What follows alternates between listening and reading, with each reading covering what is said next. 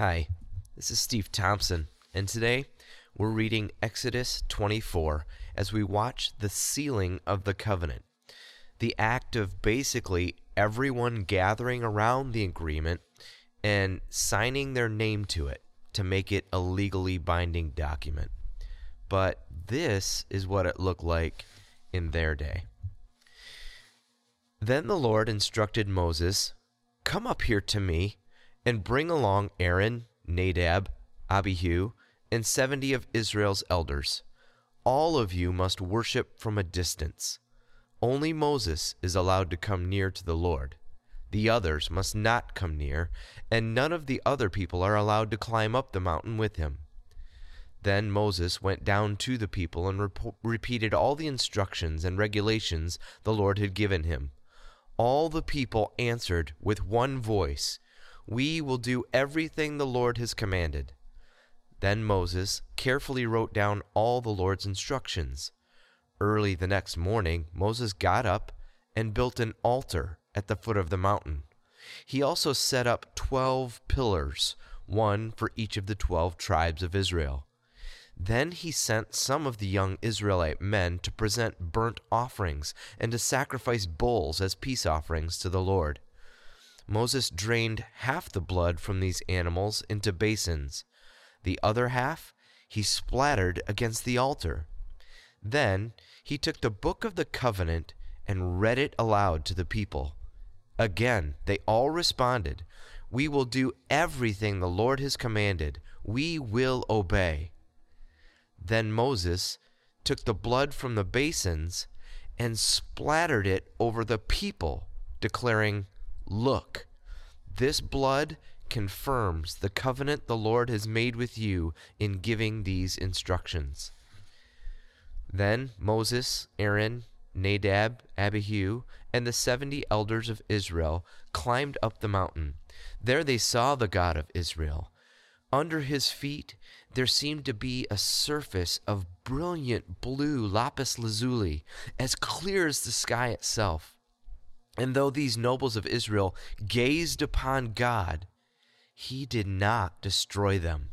In fact, they ate a covenant meal, eating and drinking in his presence.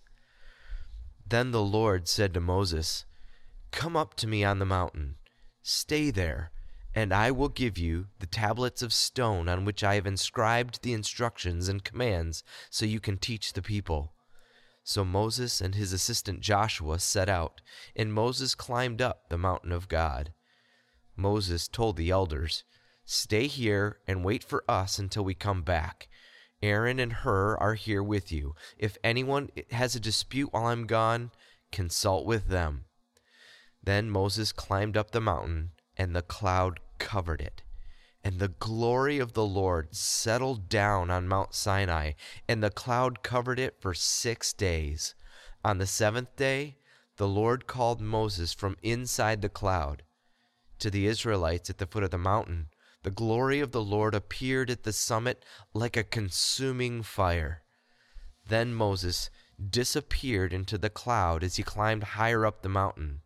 He remained on the mountain forty days and forty nights.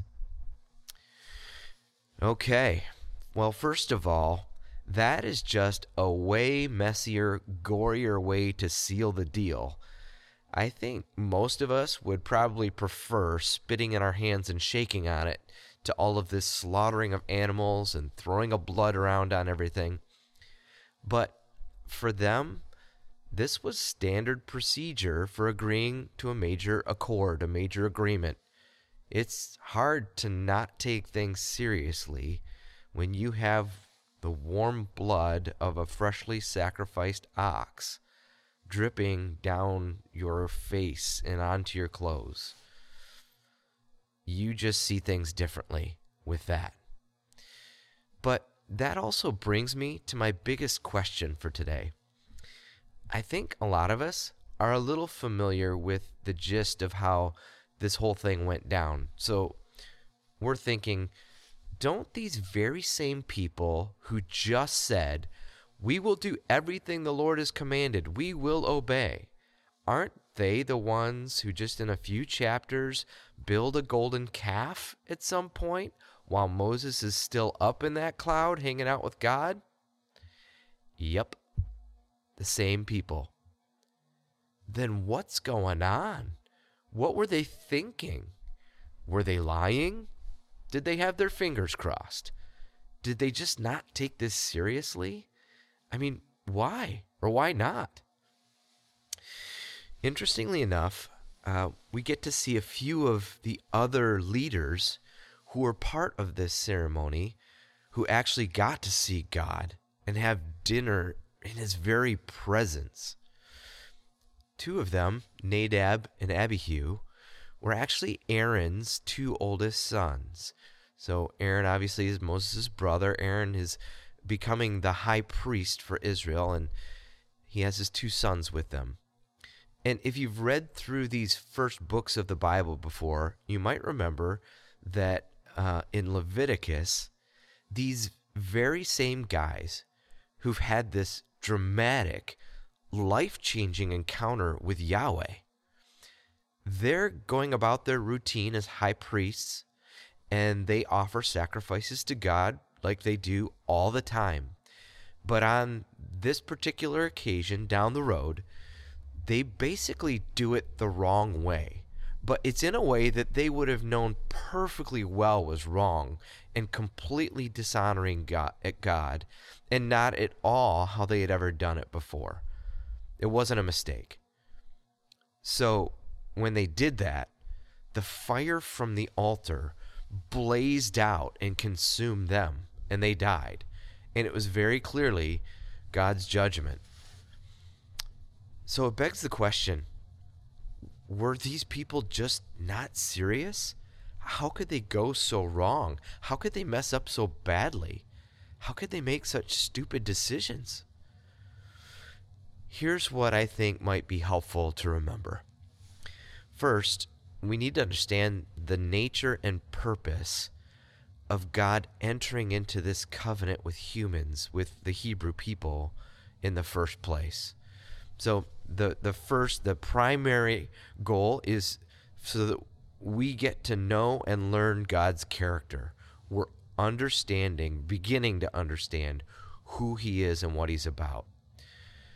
And then after that, it's to teach then us the kind of character required in order to enter into a relationship with this God, with this holy God. And then because of that, the third purpose of the covenant then is to demonstrate that there's something radically wrong in the human heart and spirit humanity needs to just understand how broken it is before we're ready to accept, let alone ask for, any kind of help. We have this remarkable capacity to self deceive and to convince ourselves that we're okay, or at least we're better than that other person. we're, we're always comparing ourselves and usually to the wrong standard the law, the covenant, helps us to properly self evaluate. Here's the other helpful reminder experiences alone are insufficient to keep a commitment, let alone to stay in a faithful relationship. Now, don't get me wrong, experiences are great. And I think they're actually an essential part of our relationship with anyone especially God. But on their own, they're just not enough to build a solid relationship on. I've been doing some premarital counseling lately, and I found myself making this observation again to this awesome young couple. And I'm positive that every couple that I've ever had the privilege of performing their marriage ceremony for has been 100% honest and sincere when they said every line of their vows, including the until death do us part uh, part. but I've been doing this for 20 years now, and I'm grieved at how many of those marriages have fallen apart. These were great people with great intentions, making sincere promises to each other. But it wasn't enough. Experiences are a fantastic and necessary piece. But the deciding factor, the foundational piece, is the people's ability to fully surrender to the other. That's my conclusion. I think Paul said the same thing in his letter to the Ephesians, but he used the phrase mutual submission. Submit to one another. Husbands, love your wives in a continuously self sacrificial way. And wives, respect and honor your husbands. Submit to one another. When it comes to God, the word I use all the time is surrender. The extent to which I am willing to give over control of every area of my life is the extent to which God is able to change, fill, and use me. We need to remember how God has rescued us and redeemed us we need to tell the story of how we've experienced and encountered God in fresh, new ways, recent ways, even. But today, and I think every day, the decision we make every day going forward is this. Today, I choose to surrender. I surrender my rights in order to gain freedom. I choose to submit. I choose to submit my will to one whose will bleeds with passion for me. I choose to love, even and especially when I don't feel it. I choose to pursue because I know that it's life's highest calling and deepest fulfillment. Father God, I'm hoping that I'm praying along with everybody listening along. I surrender all. All that I know of me to surrender, I surrender to all that I know of you. So, Father, take what I'm offering and use it, refine it, and help us know where there's still areas, other areas that maybe we're dangerously still holding on to. Lord, thank you for the experiences, those genuine encounters that we've had of you. They're so special and so significant.